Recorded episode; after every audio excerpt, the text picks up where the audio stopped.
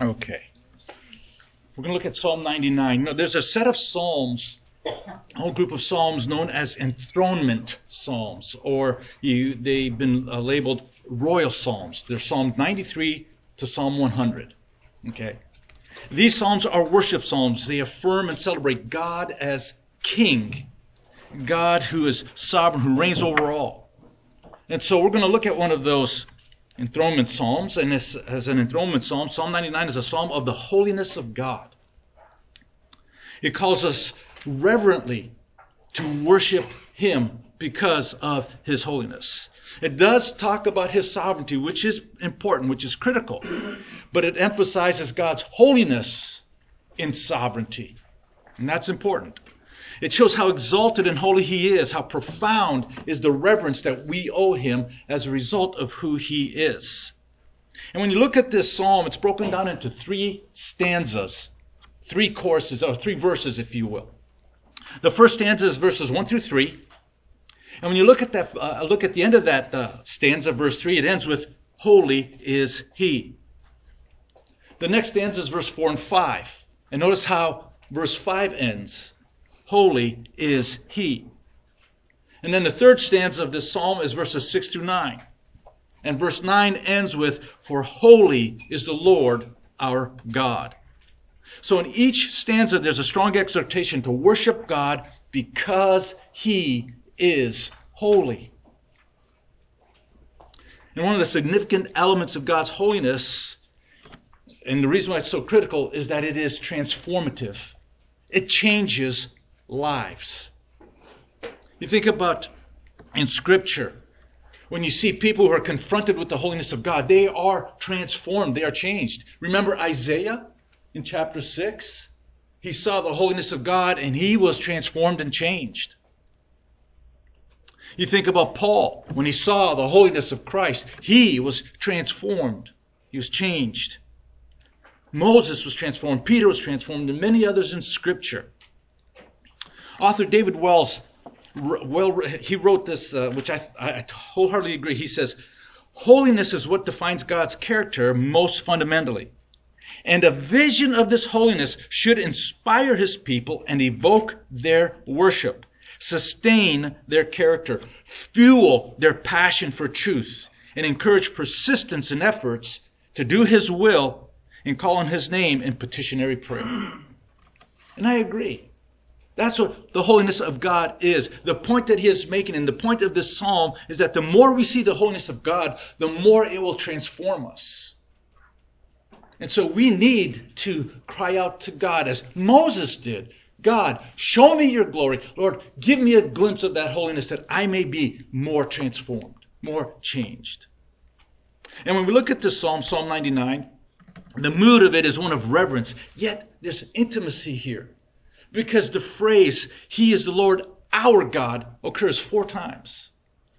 You see it in verse 5, verse 8, and twice in verse 9. So He's personal. He's our God. He's not some distant deity. He's not some power that's out there. He's very personal. There's intimacy involved with, uh, with God. And the awesomeness and wholeness of God implies that we must bow humbly in submission to Him, obedience to Him.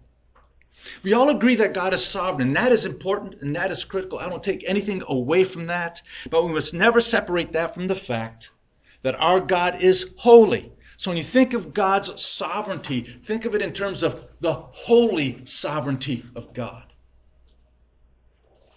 That's what this psalm emphasizes. The Bible as a whole emphasizes God's holiness more than any other attribute of God from cover to cover. You see God's holiness emphasized more than even his sovereignty. You see his holiness uh, even more than his justice and his mercy and his grace. Those are all critical, but notice holiness is emphasized even more. In fact, it is the only epithet that is uh, repeated three times. Nothing else is repeated of God three times. Right? To mention something twice is a strong emphasis. Like when Jesus says, truly, truly, I say to you, it's emphatic. He's basically saying, pay extremely close attention to what I'm about to say. It is very significant. So to repeat something three times is super profound. super emphatic. And isn't it interesting? Only holiness of God is mentioned three times. And this is why the holiness of God is emphasized in Scripture from cover to cover. Think about it. In Revelation 15:4, we see that God alone is holy. We read, Who will not fear, O Lord, and glorify your name? For you alone are holy. In Exodus 15:11, we see that God is majestic in holiness. We read, Who is like you among the gods, O Lord? Who is like you majestic in holiness, awesome in praises, working wonders? I mentioned Revelation 4 8, how it's repeated by the living beings, these living creatures, the highest order of angels around the throne, and they never cease to say that God is holy. Psalm 30 verse 4 says, sing praise to the Lord, you his godly ones. That's the saints. So you could say, sing praise to the Lord, you his saints, and give thanks or praise to his holy name. And over and over and over again, we see the emphasis on God's holiness throughout scripture. And so God is holy, and this psalm wants to emphasize his holiness and call people to be in awe and to worship him. That's the power of this psalm. In fact, it was Charles Spurgeon who called this psalm, Psalm 99, the holy, holy, holy psalm. And I agree. And so what we learn is that because the Lord is holy, worship him in reverent intimacy and with a humble, submissive heart. That's what we're going to see as we work through this. So let's look at this passage, this, uh, this psalm. The first stanza, verses 1 through 3. The Lord reigns, let the peoples tremble. He's enthroned above the cherubim, let the earth shake. The Lord is great in Zion. He is exalted above all the peoples. Let them praise your great and awesome name. Holy is he. So, in this first stanza, what we see is that the Lord reigns in holiness. The Lord reigns in holiness. Therefore, our response should be worship in reverence or holy fear. Worship in reverence. Reverence means holy fear. The first phrase of this verse sets the stage. The Lord reigns. It doesn't get clearer than that. The Lord reigns. And, excuse me, this statement has profound implications over every area of our life. He reigns over all. As the one who reigns, there's nothing that exists that he does not reign over. You never come across something that God does not reign over, even every circumstance, even every situation. And even though the Lord, for his own inscrutable purposes, has allowed fallen angels and demons and sinful people to rebel against him, he still reigns over them. He still is sovereign over them. He's not stained by their sin, but he reigns over them. So when you see all of this corruption, all of this evil that's going on, especially that shooting in Texas, please understand, our God still reigns. Right? He's still over all of that. And so we should take great comfort in this fact that the Lord reigns. And because of the sovereign reign of the Lord over everything, notice what the uh, verse says. The whole world should tremble. The whole Lord should tremble before him, for he controls all things. See, this is not some weak idol that has to be carried around, that has to be cleaned up and wiped up every now and then. But this is the sovereign God who needs nothing from man. We need him. He doesn't need us. When he created us, he did not create us because he needed us. He created us out of joy, out of pleasure, out of love and mercy. See, the, the psalmist here says the same thing in different ways, even in the second line, just in, just in case you missed it. He's enthroned above the cherubim. Let the earth shake. You got to remember, though, what the cherubim are. The cherubim are the highest order of ranking uh, angels around the throne. But if you recall in the Old, Test, uh, the Old Testament, it brings us back to the Ark of the Covenant. If you if you look at the picture, if you ever see a picture of the Ark of the Covenant, or if you read through it and see how it's described, you'll see that on this um, mercy seat are two angels. They're called the cherubim with the wings spreading over and they touch, right? And so when God says that he will meet with Moses above the cherubim, that's where he is. In other words, it shows that he's enthroned. He's over and above. Okay? That's the picture in the Old Testament. And so God instructed Moses to make that mercy seat uh, out of pure gold. But God told Moses he would meet him there. You could read about it in Exodus t- uh, chapter 25. And so the ark represented the very presence of God. And so you have the cherubim with their wings over that. And so the only one who could enter the Holy of Holies, remember, who was that?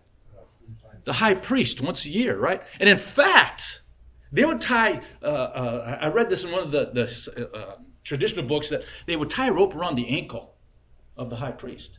Because if he went in and he wasn't prepared, he struck dead. Who's going to go in and get him? Nobody's going to go in and get him, so they pull him out. Right? That's how holy God is. That's how critical it is that you're right before God when you enter the Holy of Holies. So God told Moses that's where he was going to meet him. And that only happened once a year. And so the cloud of God, the cloud of God's uh, kind of glory would cover, and that's where God would communicate with Moses or the high priest. That shows the holiness, the power of God. But to make it even more overwhelming, we have to remember something that God is no longer in that tabernacle with the ark. God is seated in heaven above the real cherubim, the majestic angels. God is above them. And he is enthroned and he reigns in holiness. That's the picture we get. So the picture of God being enthroned or sitting above the cherubim is primarily one of his awesome holiness. You read the visions of God in heaven and it's just overwhelming and stunning. If you were to see, you'd be left breathless. In fact, John was in the book of Revelation. He passed out because it was so profound what he saw. And this is why the psalmist calls the entire earth to shake. This is the reaction of those who see the holiness of God. They're in holy fear. That's the picture we have here in verse 1. But it's interesting, too, that this picture of God enthroned uh, above the cherubim was also a picture of God's mercy towards sinners. Because it was on that mercy seat in the ark where the high priest would go and he'd remember the blood of the sacrifice would pour out on the mercy seat and then god would uh, uh, forgive the nation for that entire year? This is all pictured of course by jesus christ and his sacrifice because in the book of hebrews we read he went up into heaven and his blood was poured out on the holy mercy seat on our behalf. So in all of his majesty and holiness god is merciful God is merciful. That's why we should bow and utter praise, being overwhelmed. So his sovereign reign, coupled with his great mercy, should cause us to worship him with a holy reverence, a holy fear. But he doesn't finish it. Verse 1 is enough, but he doesn't finish. Notice in verse 2 the Lord is great in Zion, he is exalted above all the peoples. Zion, of course, is usually a reference to Jerusalem, but this is a reference to the heavenly Zion, where God dwells. And so the psalmist is emphasizing over and over how indescribably great the Lord is. And I want to ask you do you see God this way when you think of God? That He is indescribably great?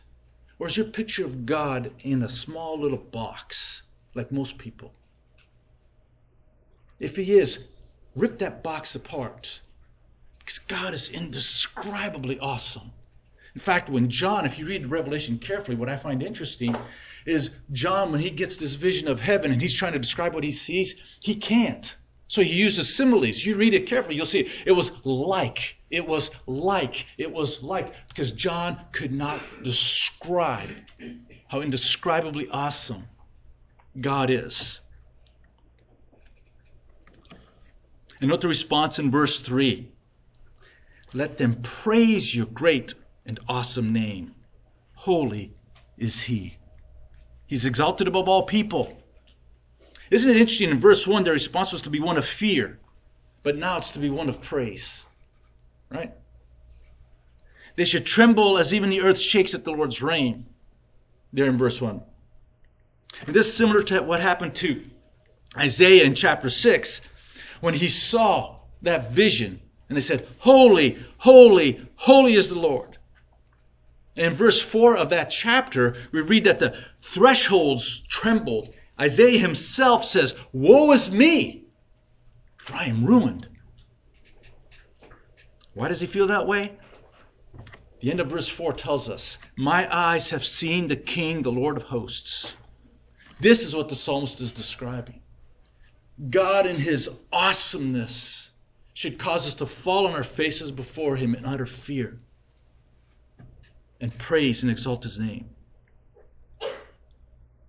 And note that title, Great and Awesome.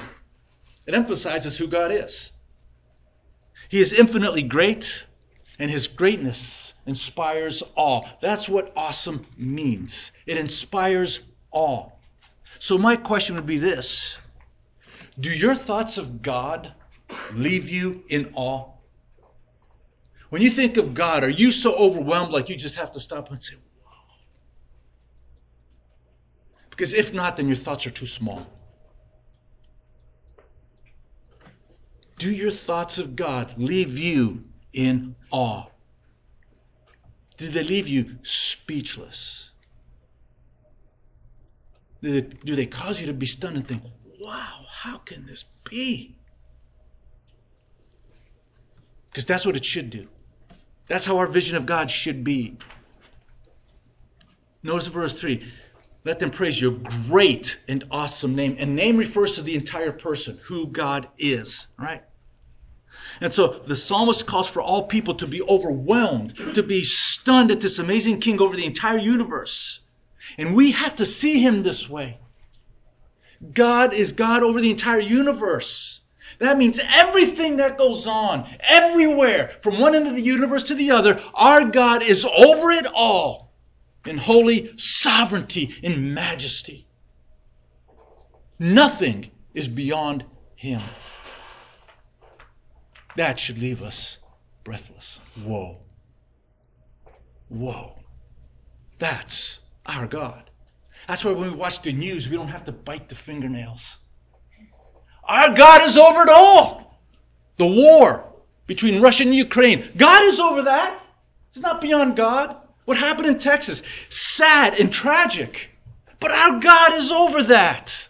He has his purposes. I don't know what they are, but I trust my God. He is great and awesome. And everything that goes on, He is in full control in awesome majesty.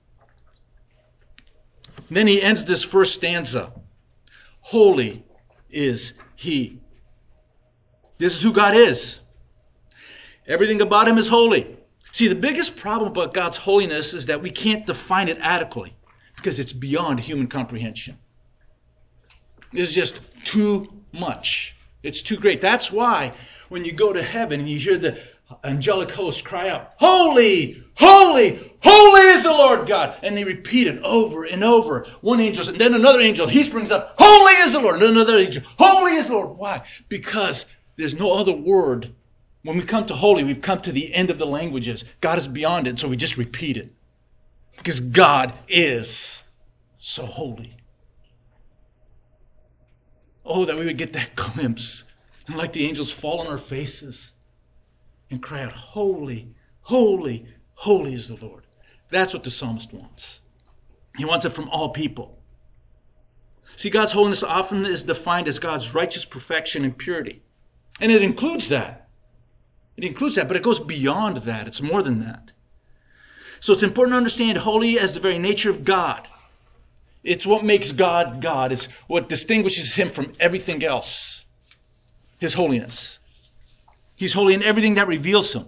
His goodness, his grace, his power, his justice, his wrath.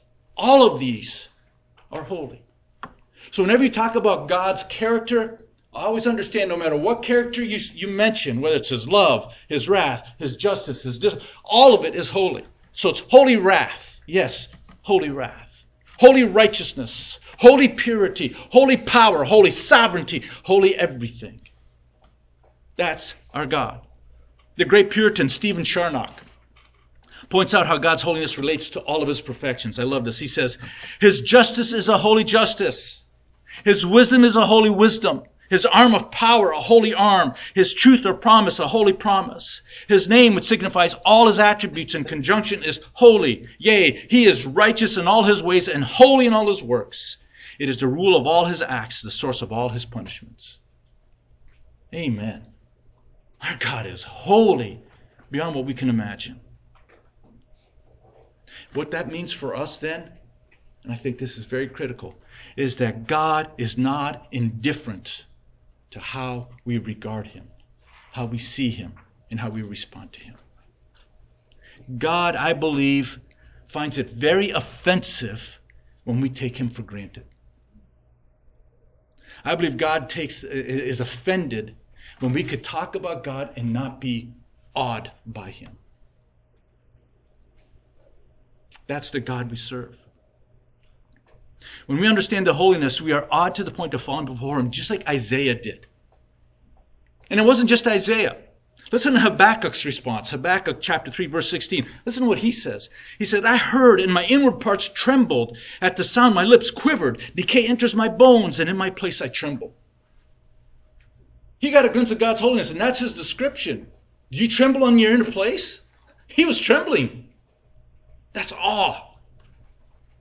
That's what God wants from us. He wants us to be in awe of Him. Isn't it amazing what we find awesome? Some guy drives a car. Oh, that's awesome. Really? A car? That's awesome? Some, someone makes a great play on, on, the, on the football field or hockey or whatever it is. Wow, that was an awesome play. Really? You take a little football and cross the line, and that's awesome? No, let me tell you, awesome Awesome is the God who says be and the entire universe came into existence. That's awesome. So let's not compare. I do believe that God is offended when we take him for granted. When we are not awed by how great he is, how holy he is, how majestic he is. I think of Peter in 1 Peter 5 8 when he's, he got a glimpse of Christ's holiness. And what did he say? He fell before him and he said, uh, uh, in, in chapter 5, verse 8, he says, Go away from me, Lord, for I am a sinful man. He was terrified of what he saw. And only when he came to that point did Jesus say, Peter, now you will be fishers of men.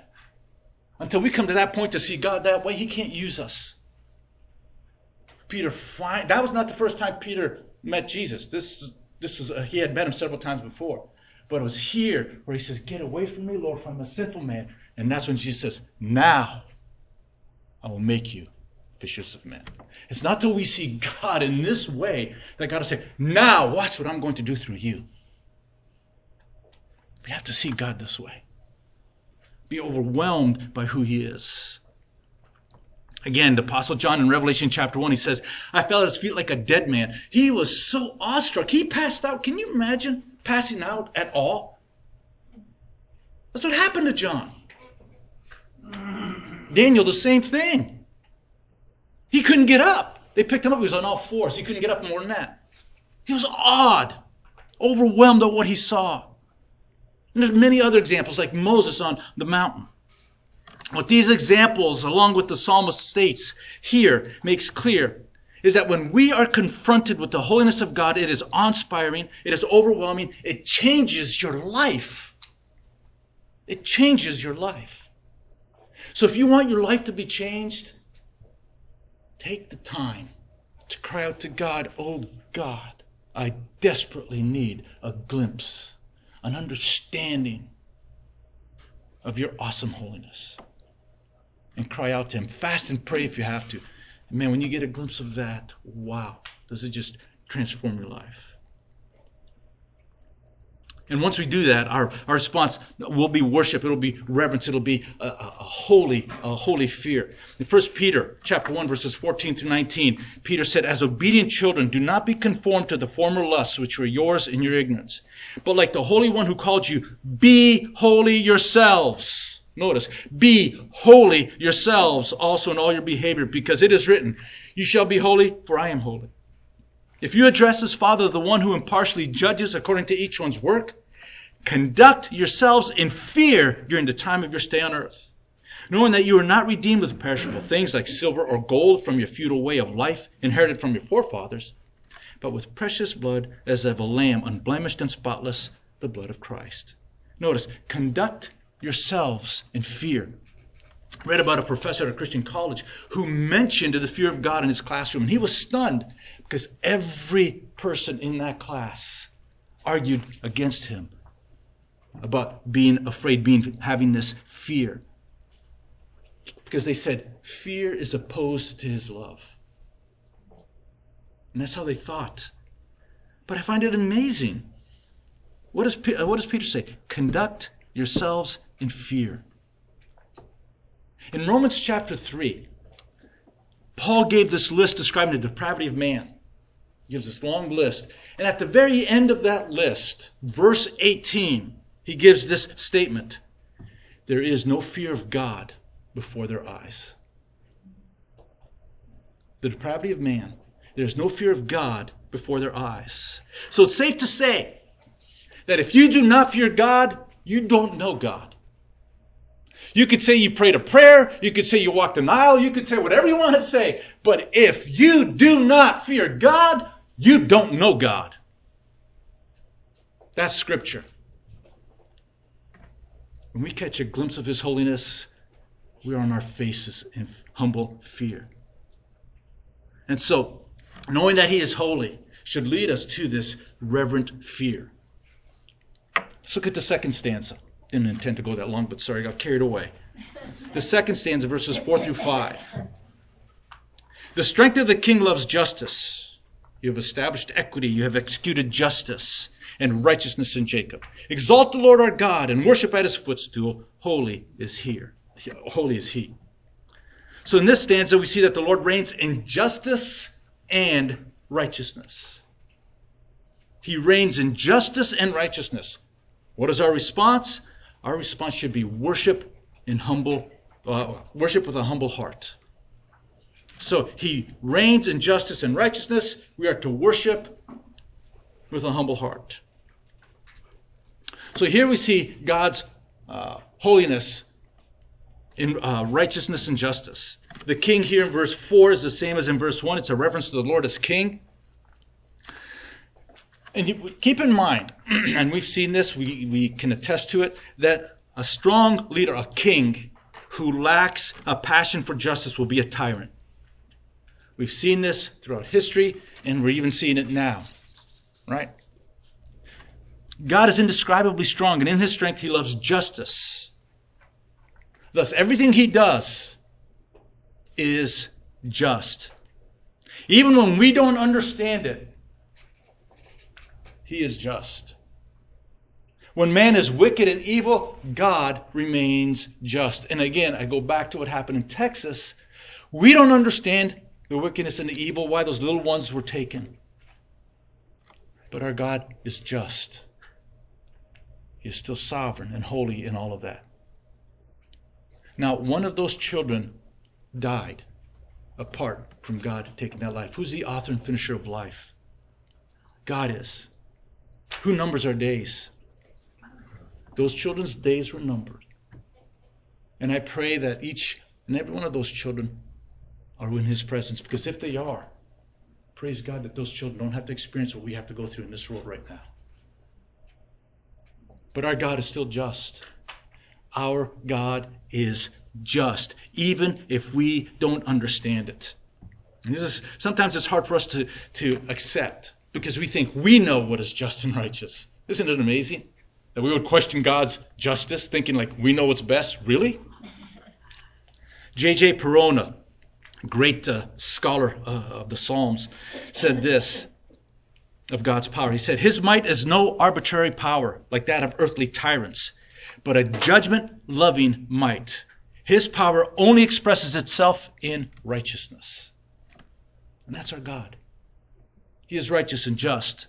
He reigns over all peoples in his perfect righteous justice. Always. And you look in verse 4, it says, You have established equity. Equity means fairness. So he rules with fairness. He rules with justice. He rules with righteousness. And again, it's his righteousness, his equity, not ours. Because we don't know what equity is the way he does. So God's power never runs amok. It's never out of control because it is perfectly balanced with his justice and righteousness. So any time that God, every moment that God exercises his power, it's in righteousness and justice. There is right and there is justice because God has established it. Even when people, even when man in, uh, uh, throughout the, the world rebel against it, God still maintains his justice and righteousness. He cannot do anything else. So, regardless what people may think, regardless what people may do, it is God who establishes equity and he brings it to fulfillment. I say that because, in light of what happened in Texas, there are many people asking the question they always ask how can God allow this? Where is God in this? And all these things. And when people ask me, I say, You know where God is? God is on his throne. He reigns over all of this. He's got his own perfect, holy uh, purposes, and I trust him for it. I don't have an understanding of what's going on, but I don't need to. He does. Praise his holy name. So, yeah, it was horrible. It was tragic. I did pray for those parents, and I did weep for them. I can't imagine. I put myself in their shoes, and all I could do is weep if I lost my own kids. But I praise God that I have this hope that He is perfectly, perfectly righteous and just. He always does what is good, even when man rebels. That's our God. Because of his love for justice, God always, always, always executes justice. It is impossible for God to do anything else. And the fact that He is omniscient, the fact that He knows everything, means that He will always judge fairly because He knows not only every act, but He knows every motive of every heart. God knows the motives of your heart, the motives of my heart. And God judges righteously because He knows it all. So we can trust His justice. And so, because of his justice and equity and righteousness, all people are called to verse 5 Exalt the Lord our God and worship at his footstool. worship at his footstool. So, this should motivate us to praise him. Remember, we one day will stand before the Lord, right? And give an account. That in its, uh, of itself should cause us to bow before him, right? But the danger is that it is possible for us to go through the outward motions of worship without submitting our hearts, right? Isn't that what Jesus told the Pharisees? Rightly did Isaiah prophesy. What? These people worship me with their lips, but their hearts are far from me. I had a, a pastor one time say, You know when Christians are the biggest liars? On Sunday morning when they worship. Because they sing these songs, but they really don't mean it. I thought I never I never thought of that that way.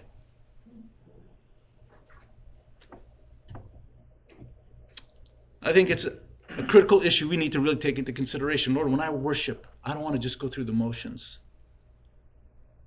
I want to worship from deep down inside. Overwhelm me with your presence. And so we are to exalt the Lord our God and worship at his footstool. Footstool pictures bowing before the throne of a monarch. In other words, you come in total submission. That's how we approach God. So, because our King is the righteous judge of all, because of his perfect equity, his fairness and justice and righteousness, all people are to humble themselves to God. What would happen to this world if all people saw God that way and humbled themselves that way? Well, I can't tell you what it's going to look like here, but I know one thing. One day in the millennial reign, that's exactly what it's going to be. And it'll be beautiful. But the reason why we have the darkness and the chaos that we do is because there are too many who reject God, do not bow before Him, and they put themselves in His place. And that's why we have such chaos. And here we are uh, commanded, we are told, exalt the Lord our God and worship at His footstool. Bow before this God. We have to submit our hearts completely to Him so that we worship Him in sincerity and truth. And to lend more emphasis, the psalmist repeats again God is holy, indicating that his justice and righteousness is holy. So he deserves all our worship in humility and in submission. That's what the second stanza is about. So, the first stanza we saw that the Lord reigns in holiness. Therefore, our response should be worship in holy fear or reverence. Here in this stanza, we see that the Lord reigns in justice and righteousness. And our response should be worship with a humble heart. Bow before him. Now we come to the last stanza. And here we see that the Lord reigns in faithfulness, mercy, and righteousness. Our response should be worship him with reverent intimacy. Intimacy. Notice as we read through this Moses and Aaron were among his priests, and Samuel was among those who called on his name. They called upon the Lord, and he answered them. He spoke to them in the pillar of cloud. They kept his testimonies and the statutes that he gave them. O Lord our God, you answered them. You are a forgiving God to them, and yet an avenger of their evil deeds. Exalt the Lord our God and worship at his holy hill, for holy is the Lord our God.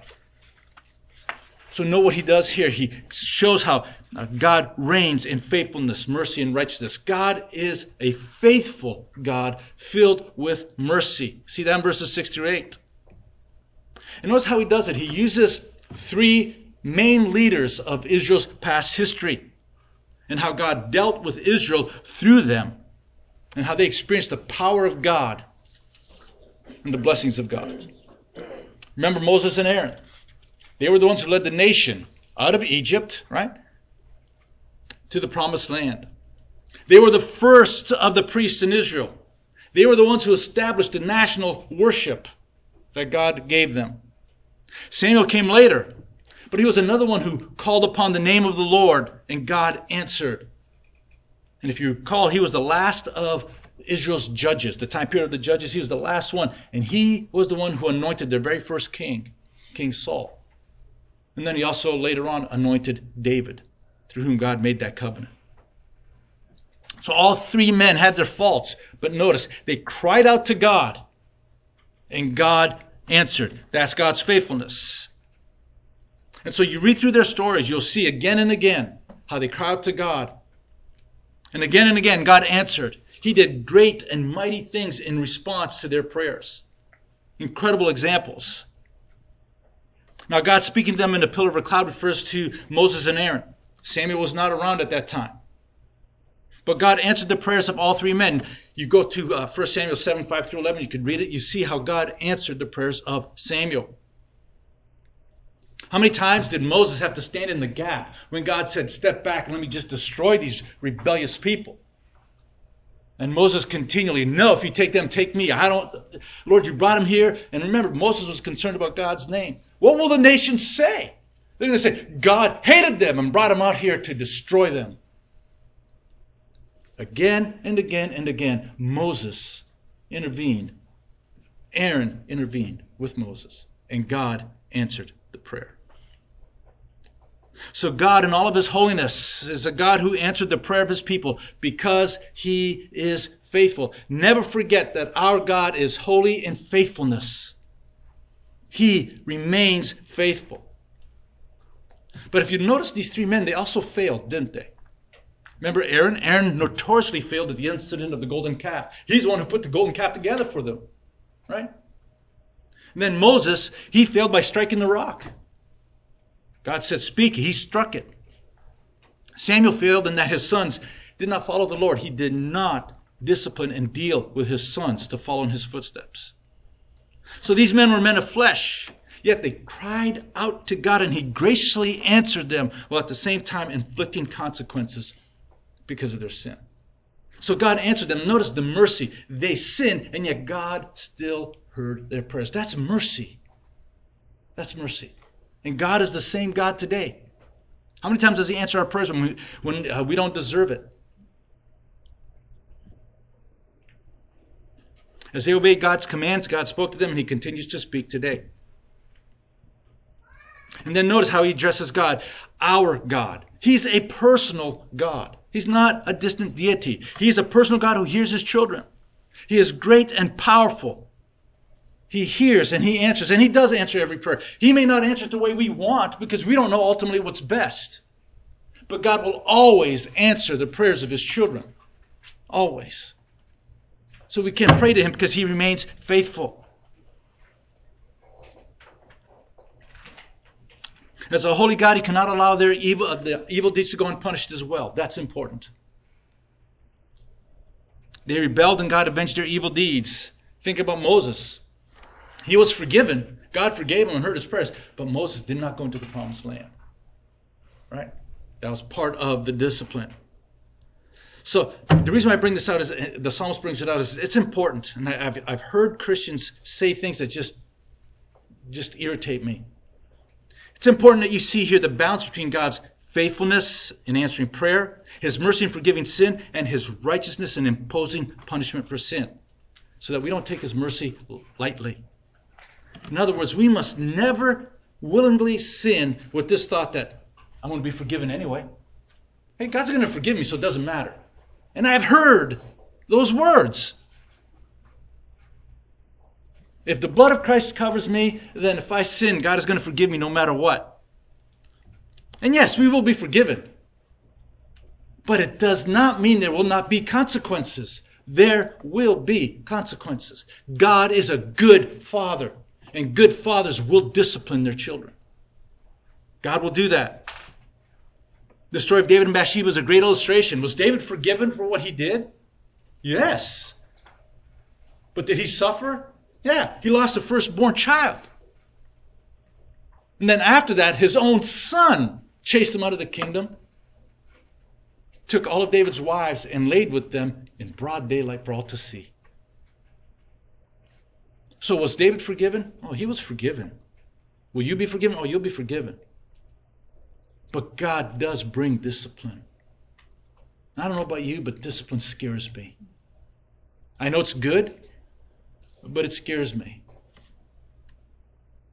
That's God's faithfulness and justice. So God's holiness is not compromised when he uses evil people to accomplish his sovereign purposes. He may use evil people in our lives to discipline us. And that's when we begin to question, why me, God? Why this person? Our God is a righteous God. He knows what He's doing.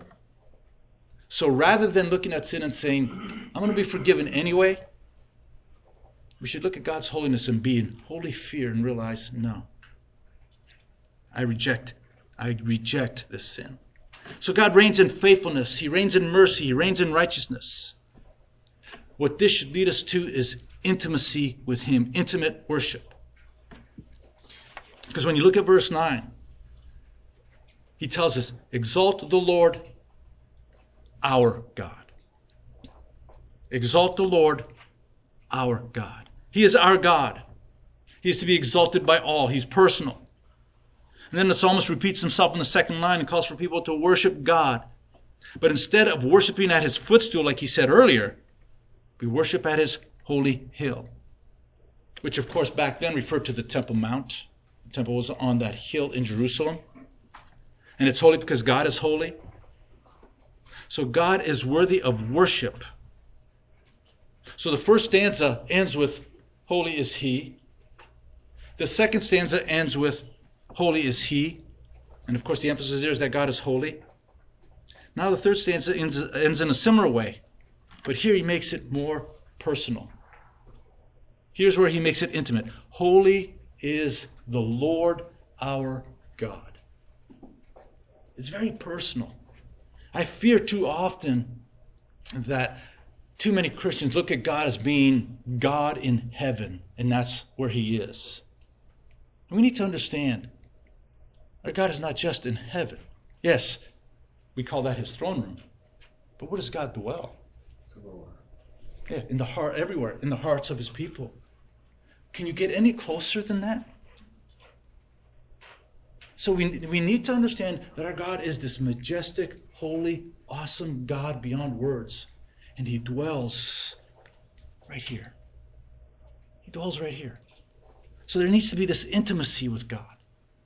Not just some, oh God, bless me today, amen, bye. God is not a genie. God is a father who loves to be with his children.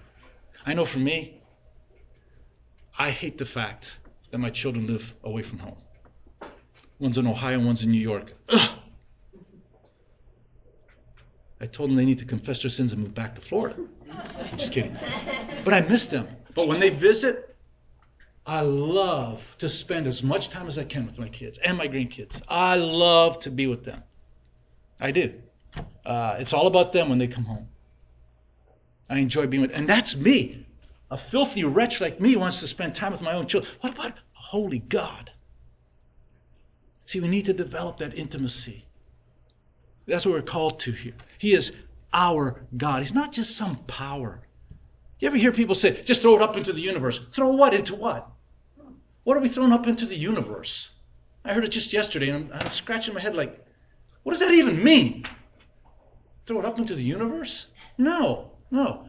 When my children had issues, uh, problems, you know where they went? They went to dad. Even to this day, my daughter, she'll always call my wife. Love talking. But whenever there's a problem, Dad? because they know dad is going to do everything he can to take care of it. There's that personal intimacy. That's what God desires from you and from me. He's not a distant deity that is impersonal. So when you think of God, think of him as our God. He's not just some God. He is our God. He is our personal God. He's very personal and he remains holy. Another great scholar for, uh, from the Psalms is uh, Derek Kidner, and he writes this. I love this. He said, The majesty is undiminished, but the last word is now given to intimacy. He is holy. He is also, against all our deserving, not ashamed to be, to be called ours. Well, may we worship. Think about that. He's not ashamed to call us his children. He's not ashamed to dwell in us. He's not ashamed to say, I am their God. Ought we not to be overwhelmed by that and humbled at that and drawn near to that? What a great God we have with such personal intimacy. It's overwhelming. That's the grace of God. He is holy, and yet He is very personal even to the point where He hears our prayers. You think about that. He hears our prayers. And so we worship God intimately through Jesus Christ, our mediator, but always with reverence and awe. So we see that our God is a holy God who deserves our worship, but worship is to be with reverence and with intimacy. So, what does that mean for us overall? I'll just I want to leave you with a couple of thoughts here as we near the end. First, since God is holy, we who are his children are to be holy as well, as we saw in 1 Peter 1.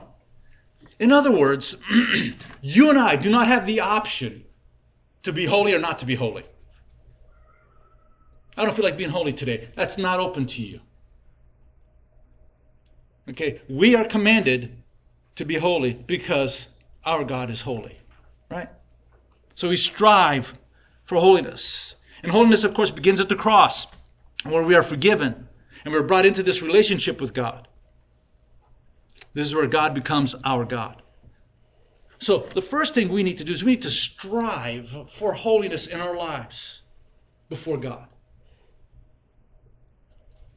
A second thought, something I've mentioned throughout, is that worship must characterize our lives. Worship is not just what we do on Sunday mornings. I know a lot of times we say, let's go to worship. Let's go to worship. It's really not, I know what they mean, but it's really not a proper statement. You don't go to worship, you do worship. And you worship throughout your life, everywhere you go and everything you do. Right? God is holy and he is worthy of exaltation and praise. And as I mentioned in these three stanzas, we are to worship in holy fear, we are to worship with a humble heart and with reverent intimacy we are to worship. We need to strive to get a bigger view of God in His majesty and holiness. Cry out to God to see Him bigger than what we've seen Him before. God, first of all, confess if we're not awed by Him. Confess it as sin and say, God, show me your greatness, awe me by your majesty, that I may worship you. And so if we're not moved in our hearts, then cry out to God. Again, I, I keep going back to Moses' prayer. Think about Moses. But by the time that we come to this point when Moses prayed, think about it. He saw God's majesty and power on Mount Sinai. He had communed with God for 40 days and nights on that mountain. He had seen his of glory. He saw God part the seas. He saw the, the, the 10 plagues. He experienced all of these things. Was he satisfied? No. What did he, what did he do when he's on the mountain? God, show me your glory. In other words, he went through all of this, but it wasn't enough because he says, God, I need more intimacy with you. Show me your glory. We need to cry out to God. Lord, as you showed Moses, as you showed so many others in Scripture, show me. Open the eyes of my heart and give my heart this vision of your majesty and holiness that I may worship you. So read and study God's Word. I would encourage you, read good books that talk about how great our God is. There's so many books out there now. Be selective. Read good books that talk about the glory and the majesty of God. Let His holiness overwhelm you that way. Read, meditate on God's Word. Meet with Him every day. And when you meet with Him, don't make it just a, a list of prayers that, uh, uh, uh, I should say, a list of requests. God, I need this, and that person needs that. No, you should always come to that point when you come to God in prayer where all you do is worship. Lord, I'm not asking for anything. I just want to be with you. I want to enjoy your presence. Worship Him every day. I would encourage you do that when you first wake up. What a way to start the day. God, I need to see you. Show me who you are in Scripture. So see him as revealed in his word. Humble your heart before him. Call upon him. God is not a God that stays away and says, ah, nah, try a little bit harder. God wants you to see him. And we have to believe that and trust in that. Our God desires that from you and from me, or for us. And then finally, what this will lead to is purity of heart. When this starts to happen, our hearts are purified. What we begin to do is we begin to judge and cut off every sinful thought that instantly pops into our minds. Don't meditate on those. Cut them off. Don't tolerate so called little sins as if they don't matter. All sin matters, it's offensive to God. And don't, um, don't justify yourself with the thought that, well, everybody does it. I love my wife. Because when I say things like that, she says, I don't care what everybody else does. And she's right. I'm not living for everybody else. I'm living for my God. So we don't console ourselves with that. We don't justify ourselves. Don't expose yourself to TV shows or movies that defile you, things that don't honor God, things that uh, are just corrupt. Think of it this way if you would not be comfortable watching it with the Lord Jesus Christ sitting next to you, then don't watch it. If there are certain things that you wouldn't do if Jesus was next to you, then don't do it. Because that will just defile you. Ask yourself this question constantly. And this is something I try to keep in mind. In fact, put it on a card in front of the steering wheel if you have trouble driving like I do, or at work, or wherever it may be. And put this question Will this help me to grow in holiness? Will this help me to grow in holiness?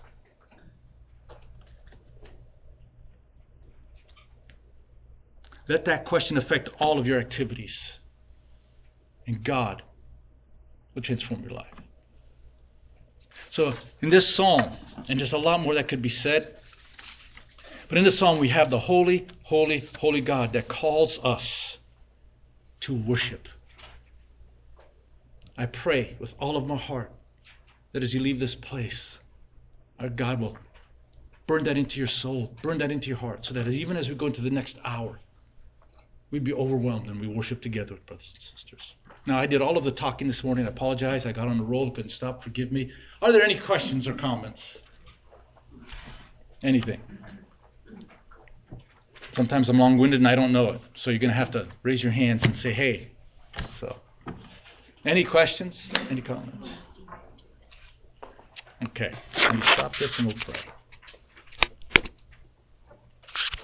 Let's pray. Our God, we do thank you for this incredible psalm. A psalm that ascribes to you that you are holy, holy, holy. You are worthy of humble, reverent worship. And I pray for each of these here, my brothers and sisters, myself included. Lord, may your Spirit take these words, the words of Psalm 99, and burn them in our hearts and overwhelm us. And give to each of us a greater glimpse of your holiness and your majesty. Overwhelm us again and again. And as we go into the next hour, as we worship, as we sing, as we pray, as we hear God's word, Lord, stun us with your presence. Lord, you must increase while we decrease. Come and do what only you can do. We pray again for Bruce. Oh, gracious God, I pray that you would so use him and speak through him that we would be overwhelmed by your presence. Lord, do what only you can do. Move in our hearts, we pray. In Jesus' name, amen. Thank you. Thank you. Beautiful. Beautiful. Just makes us realize how Oh, believe me, I've, I've had to fight that in my own life. It's very normal. Thank you for helping us realize